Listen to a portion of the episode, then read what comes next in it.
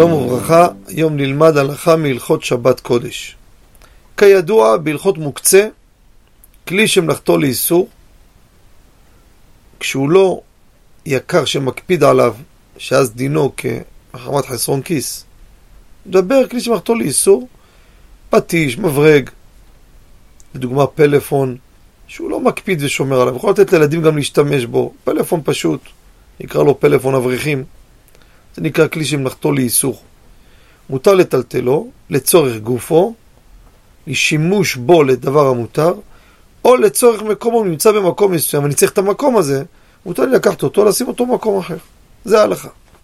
שאלה עכשיו מעניינת, מה קורה פלאפון, שפתאום הוא שכח אותו, לא יודע איך קרה, הגיע לכיור איפה שנוטלים ידיים. הוא נמצא בכיור. צד אחד, אם אני מוציא אותו, באמת אני רוצה להציל אותו, שלא יירטב.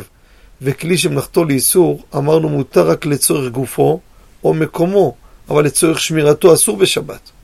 האם אני מתייחס אליו כלצורך שמירתו, או מאידך, לצורך מקומו. אני צריך את הכיור. איך מתמודדים עם זה? צד ש... שלישי, הכיור, שפוך מים, הכיור כן יכול לזרום מים, זה לא מפריע לשפירת המים.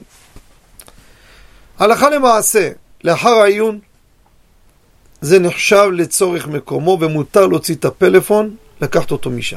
מדוע? אם אני אגיד לאדם, אסור לך לקחת אותו, מה יקרה? ודאי שהוא לא ישפוך מים. למה? כי עכשיו המקום הזה, הוא לא יכול להשתמש בו, כי יש בו פלאפון שיכול להיהרס. נמצא שאני מוציא אותו לצורך מקומו, שאת המקום אני צריך כדי להזרים בו מים. וממילא מותר להוציא אותו. כל זה בפלאפון שאמרתי, פשוט. פלאפון יוקרתי, יקר מאוד שמקפיד עליו, זה חסרון כיס, חסרון כיס, אסור גם לצייר גופו ומקומו.